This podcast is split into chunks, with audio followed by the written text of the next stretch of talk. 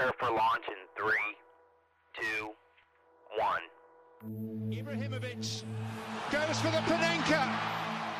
Ever the showman.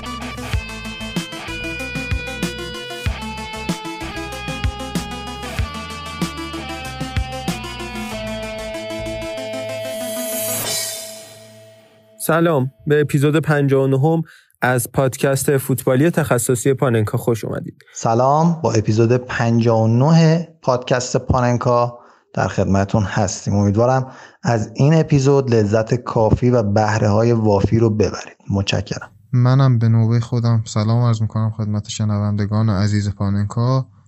امیدوارم که حالتون خوب باشه و لذت ببرین از این اپیزود از پاننکا. سلام. امیدوارم که حالتون خوب باشه و بریم سراغ اپیزود 59 از پاننکا. سلام ممنونم که ما رو گوش میدین. بریم که با محمد رضا همراه باشیم برای یه پرونده ویژه. در شروع این اپیزود باید بگم که ما زیاد فضا رو مناسب برای ضبط اپیزود جدیدمون ندیدیم. اما تصمیمی که گرفتیم این بودش که به احترام شما هم که شده باید یه اپیزود ضبط کنیم و این تصمیم رو گرفتیم که با یه موضوع ویژه و با یه پرونده خاص بریم سراغ ضبط اپیزود 59 با ما تو ادامه این اپیزود همراه باشید.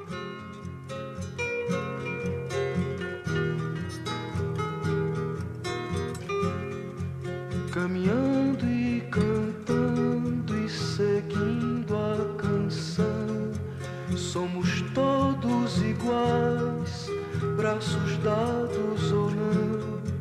nas escolas, nas ruas, campos, construções, caminhando e cantando e seguindo a canção. Vem, vamos embora, que esperar não é saber. Quem sabe faz a hora, não espera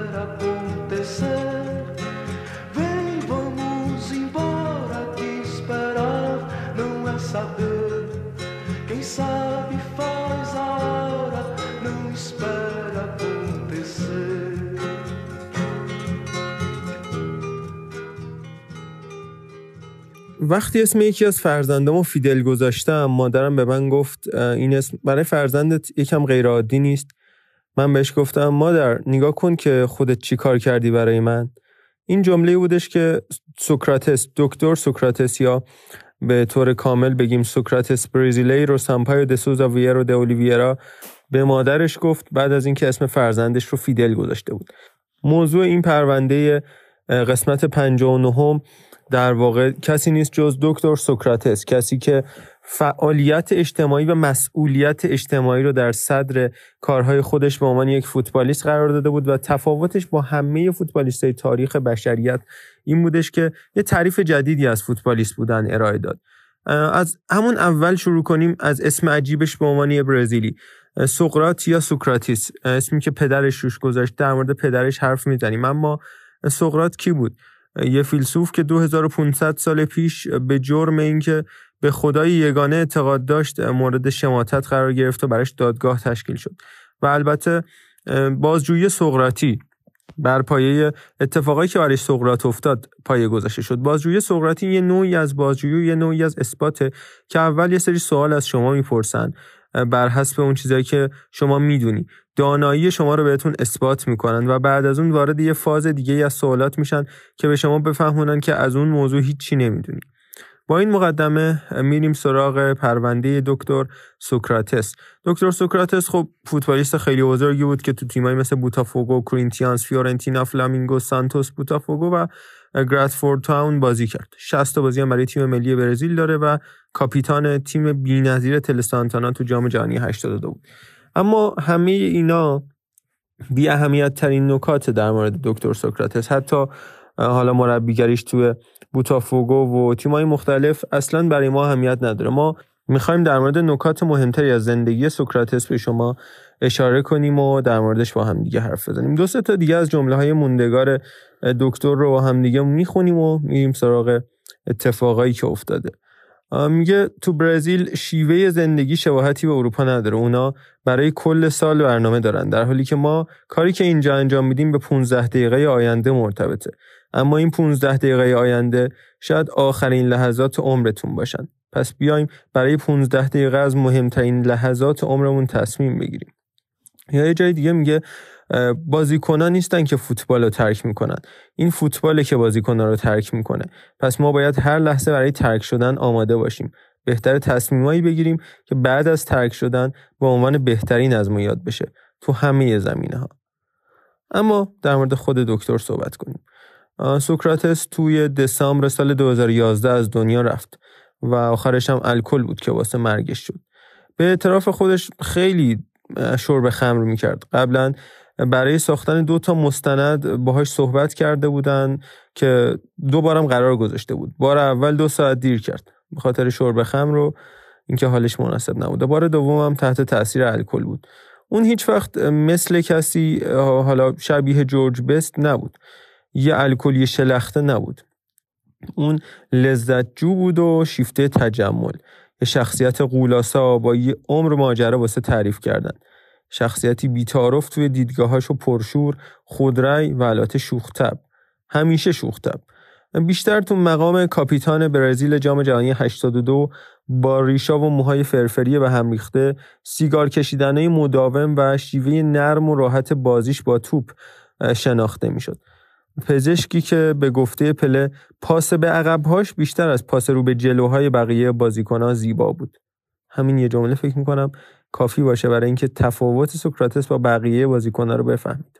هرچند که توی کرینتیانز باشگاه فوتبالی توی ساو بازی می‌کرد اما تأثیرش رو کل دنیا دریافتند مثلا تو سال 1981 و دوره دیکتاتوری نظامی برزیل اون جنبش دموکراسیا کورینتیانا رو رهبری کرد که نقش انقلابی برای دموکراتیک کردن یه باشگاه فوتبال و تغییر جامعه برزیل رو از طریق فوتبال در پی خودش داشت. سوکراتس توی برزیل وقتی که هنوز شخص دیگه‌ای برای رهبری نبود تبدیل به یه نماد دموکراسی شد. به طور خلاصه اون معنای واقعی انقلابی بود. اما شاید مهمترین قاب‌هایی که از سوکراتس به یاد بیاریم نوآوریش تو انقلابی بودنه اون سربندایی که به سرش میبست و کلمات مختلفی روش مینوشت جملات مختلفی از مکزیک قوی باش در پی زلزله ترسناکی که برای مکزیک رخ داد تا کلمه دموکراسی شاید براتون جالب باشه که ایده این کار از کجا اومده بود و اصلا این سربندا چی بودن. سربندا تیکه های پاره شده جورابای اضافی بازیکنها بودن. به همین سادگی. و البته ایده این کارم با دیدن یه دختر بچه کنار زمین فوتبال تو ذهنش شکل گرفته بود که رو سرش اسم خود سوکراتس رو بسته بود. حالا صحبت خودشمون رو بکنیم. سوکراتس می‌گفت پدرم تحصیل کرده نبود. تو شمال شرقی برزیل نمی‌تونست تحصیل بکنه. اونجا اصلا چیزی به نام تحصیلات وجود نداشت. اما اون پشت سر هم کتاب می‌خوند. برای همین وقتی که من به دنیا اومدم انگار توی کتابخونه وسط کلی از تئوریای پیچیده اجتماعی متولد شده بودم. کشوری با یه پتانسیل بالا توی هر زمینه که مردمش به درستی تعلیم ندیده بودن. فکر کنم من با این روحیات به دنیا اومدم. روحیات تفکر و پرسش درباره مسئله های مختلف به خصوص مسئله های اجتماعی. مسئله این نبودش که این کارو می‌کردم تا اطرافیانم تشویق به مطالعه بشن. بازیکنهای برزیلی معمولا فقط بخشی ورزشی از روزنامه رو میخوندن. من می‌رفتم روزنامه میخریدم صفحات ورزشیش رو جدا می‌کردم و بقیه روزنامه رو می‌دادم به بازیکنم من سعی می‌کردم این حقیقت رو پررنگ کنم که بخش ورزشی مهمترین بخش اخبار نیست. مهم بود که درباره سیاست و اقتصاد و امور مربوط به اونا هممون مطالعه داشته باشیم و بدونیم. پس تلاش کردم مردم رو به مطالعه درباره چیزای دیگه ترغیب کنم. من مخالفتی با بخش ورزشی نداشتم اما اینکه فقط به خاطر بخش ورزشی روزنامه بخریم یکی از ناراحت کننده ترین چیزا برای من بود. سوکراتس معتقد بود که بازیکنان قدرت زیادی دارن. اون می‌گفت فوتبالیست بودن تنها شغلیه که کارمند از رئیس قدرت بیشتری داره. فوتبالیست توانایی بسیج کردن مردم رو داره ولی باید متوجه این قدرتش بشه و یه زمانی که نهزت اجتماعی وجود داره ازش عاقلانه استفاده کنه از همون اول یکی از مقصدهای اصلی انسان کسب قدرت سیاسی برای تأثیر گذاشتن توی جامعه‌ای که توی اون زندگی می‌کنه بوده. راههای زیادی واسه کسب قدرت سیاسی وجود داره ولی همه اونا به نتیجه یکسانی ختم میشن. قدرت سیاسی محبوبیت اجتماعی ایجاد می‌کنه و محبوبیت قدرت سیاسی. بازیکنهای فوتبال این محبوبیت رو دارن و برای قدرت سیاسی شگفت انگیزی که به دست میارن مثل رسانه باید عمل کنن. باید دقت کنن که چی میگن چون خیلی خوب شنیده میشن و پیامشون و تأثیر پیامشون به مقام اونا توی جایگاه بازیکن و محبوبیت تیمشون دستگی داره ولی داشتنش یه چیز باور نکردنیه اینایی که داریم میگیم تفکر سوکراتس در مورد بازیکنهای فوتبال بود. اون می‌گفت در قیاس با دوره ما بازیکنهای حال حاضر ثروتهایی در دسترس خیلی بیشتری دارند نسبت به 20 یا 30 سال پیش حالا همین ثروت باعث میشه اونا رسانه بزرگتری باشن. سوکراتس که سال 2011 از دنیا رفت خب طبیعتا هنوز ندیده بود که یه بازیکن می‌تونه با یه پست اینستاگرامی چه تأثیری تو جامعه بذاره اما از همون موقع پیش بینی کرده بودش که یه جمله یه بازیکن فوتبال می‌تونه صدها برابر یه سیاستمدار توی جامعه تأثیر بذاره. وقتی ازش سوال کردن که یه بازیکن با این همه قدرت چیکارا می‌تونه بکنه اون جواب داده بود می‌تونه جامعه رو تغییر بده.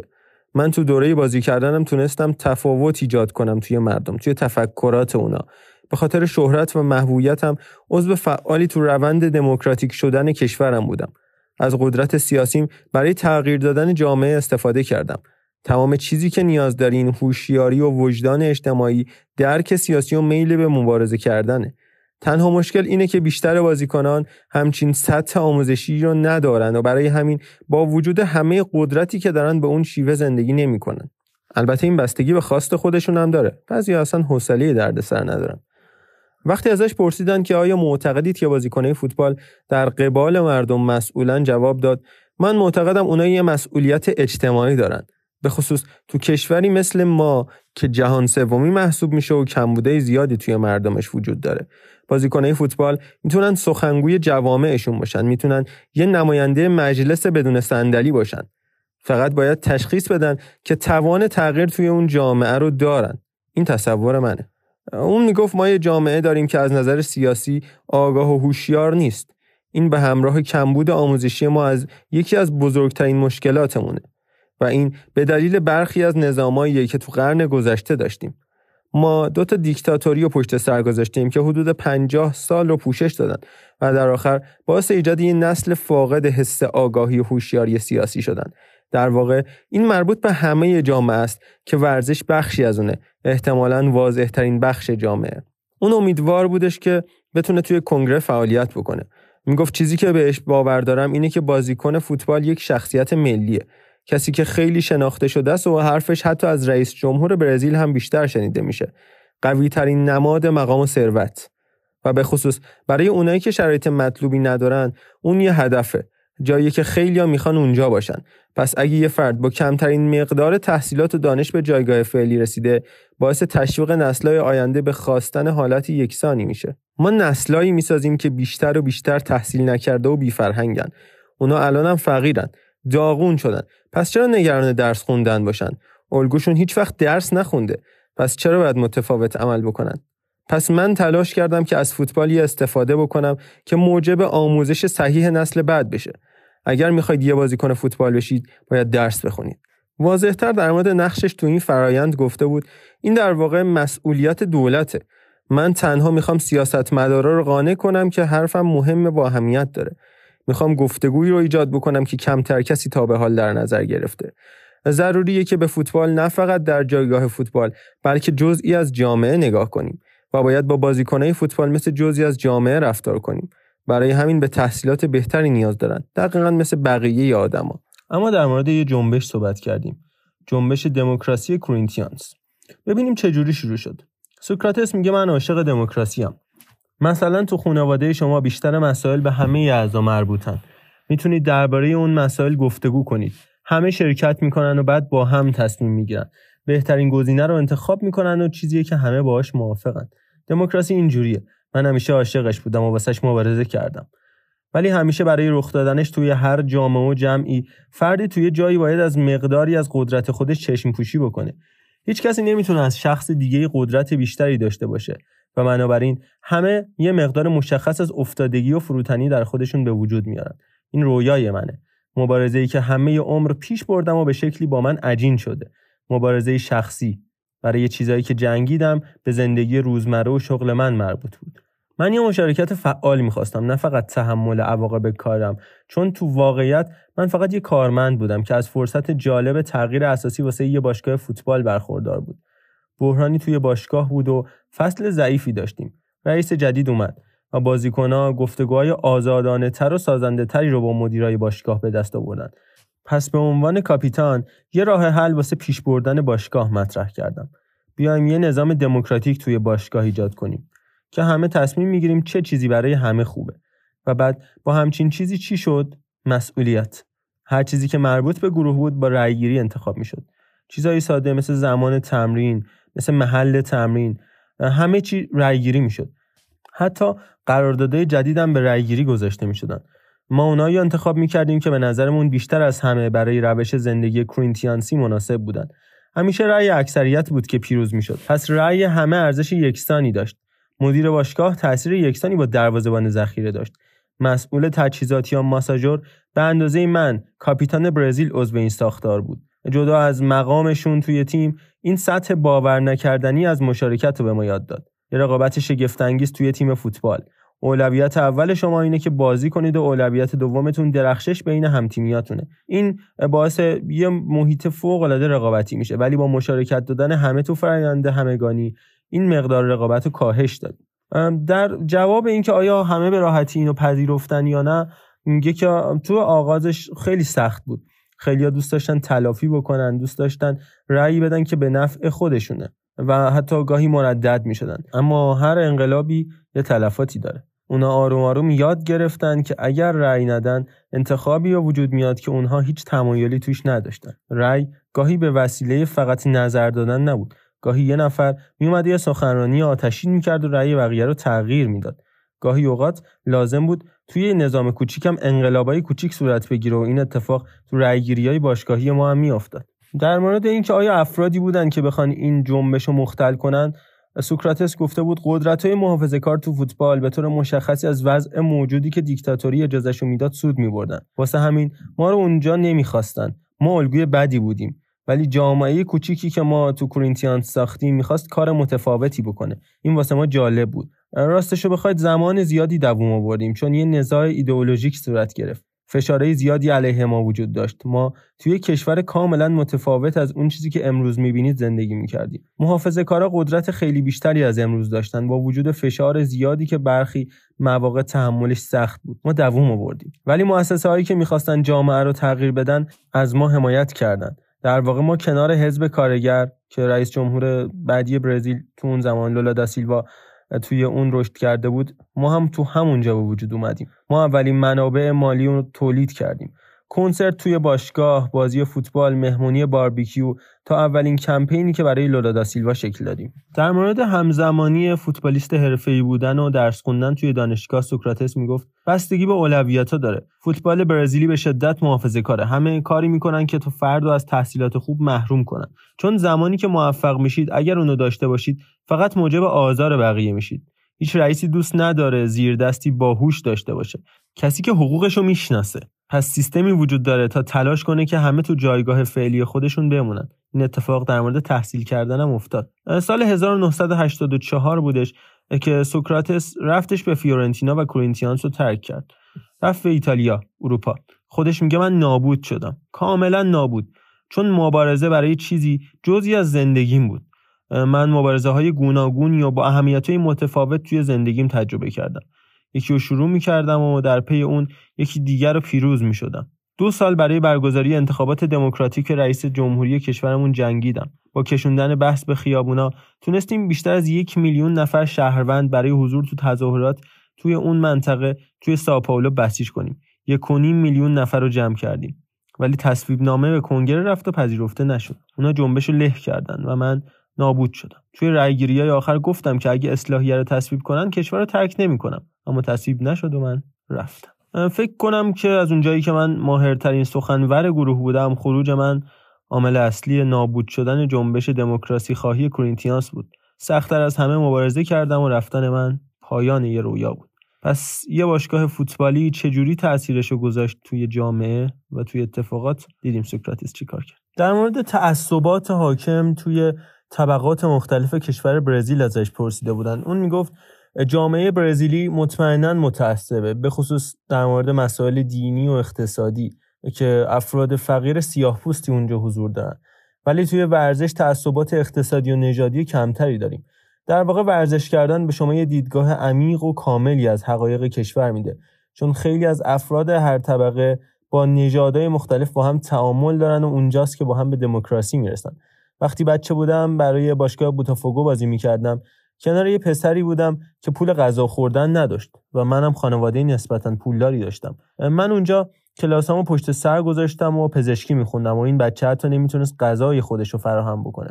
به خونه اون رفتم و واقعیتی که از اون توش زندگی می‌کرد رو دیدم. این چیزیه که اینجا اتفاق میفته تا سی یا چهل سال پیش بازیکنهای برزیلی حرفه خودشون رو تو خیابونا یاد می‌گرفتن. چیزی که مختص افرادی بود که تو حاشیه های جامعه زندگی می‌کردن. و چون به قشر ثروتمند تعلق نداشتن قشر متوسط هم به اون توجهی نمی‌کرد. به دنبال کشف استعدادهای جوونم نبودن. پس قشر کمتر ثروتمند بهتر عمل می‌کرد و فرصتی برای نوعی موفقیت حرفه‌ای توی زندگیش به وجود میومد پس قدرت سیاسی این افرادم شرایط افراد فقیر رو نسبت به فرصتهایی که قبلا داشتن سختتر می‌کرد. اونا استعداد داشتن و البته استعدادشون هم هنوز هست و ارزشمنده. فقط چند در دیگه هم برای اونا بسته می‌شد. اون سال 2001 به عنوان یه ضد نامزد توی انتخابات شرکت کرد. در این باره ازش پرسیدن گفتش آره من فقط یه ضد نامزد شدم تا مردم رو ترغیب به صحبت کنم. منظور البته انتخابات فدراسیون فوتبال برزیله. من می‌خواستم بگم که فدراسیون فوتبالمون هم مثل خیلی از جاهای دیکتاتوریه. هیچ کسی جز خودشون نمی‌تونه عضو بشه. اونا یه سری افرادی هن که توی دایره بسته ای هستن و هر بار یکی از اونا پشت میز ریاست میشینه. کسی نمی‌تونه باهاشون درگیر بشه. فقط می‌خواستم یه گفتگو ایجاد کنم و اینو به مردم بگم. هیچ بازیکنی توی فدراسیون فوتبال مشارکتی نداره و در اصل اونا اشخاصی هن که باید بیشترین سهم داشته باشن. در مورد اینکه بخواد توی انتخابات یوفا و عموما رئیس یوفا فعالیت بکنه گفتش نظرهای من کاملا مخالفه. من می‌خوام امور رو تغییر بدم. قدرت واسه من ارزشمند نیست. توی قدرت بودن آسونه. تغییر دادن جامعه اما یه چیز دیگه. ولی واقعا امید زیادی ندارم که تو فوتبال برزیل بتونم کار کنم. چه برسه به یوفا. برای کار کردن تو یوفا باید همه چیز رو به هم بریزم و این امکان پذیر نیست. در این حال چه جوری یه بازیکن سابق که پزشک و مدیرم هست می‌تونه همه این کارها رو انجام بده؟ این امکان پذیر نیست. اون زمان انگار معمر قذافی رهبر سابق لیبی که توی بهار عربی درگذشتم یه سری منابعی رو می‌خواست فراهم بکنه برای سوکراتس به عنوان پشتیبانی مالی در صورت نامزد شدن برای رئیس جمهوری برزیل. در این باره ازش پرسیده بودن و گفت این واسه من یه شوخی از طرف قذافی بود. من یه دبیر سیاسی بودم. هیچ وقت به درستی نامزدی یه چیز درست نشدم. راستشو بگم تا به حال حتی به ذهنم هم نرسیده. اما اینکه قذافی بیاد پشت منو بگیره قطعا یه جایی از راه غلط رفتم. این یکی از مهمترین بخشای صحبت سوکراتس بود. اما ما می‌خوایم بحثمون رو با دو تا جمله دیگه باز هم از سوکراتس تموم کنیم و با شما خدافزی کنیم. اون می‌گفت فوتبال توسط یه حادثه به زندگی من اومد. بیشتر به سیاست علاقه من بودم. چشمام هم همیشه دنبال بیعدالتی ها توی این کشور بود. این مسئله که من توی فوتبال خوب بودم به من اجازه ورود به یه محیط متفاوت و زیبا رو داد. و این که میگه؟ اغلب به این فکر می‌کنم که ای کاش می‌تونستیم شور و شوق فوتبال به سمت مسائل مثبت برای بشریت هدایت کنیم. در پایان فکر می‌کنم فوتبال و زمین تو یه چیز مشترکن. اونم اینه که هر دوتاشون توپن. ممنون که همراه ما بودید. در شبکه های اجتماعی ما رو فراموش نکنید. نظرتون رو بگید. at sign پاننکا underline پادکست در همه شبکه های اجتماعی تلگرام اینستاگرام و توییتر ما رو تنها نذارید. کامنتاتون تو Castbox یادتون نره. در هفته آینده قدرتمندتر کنار شما خواهیم بود. خدا نگهدار.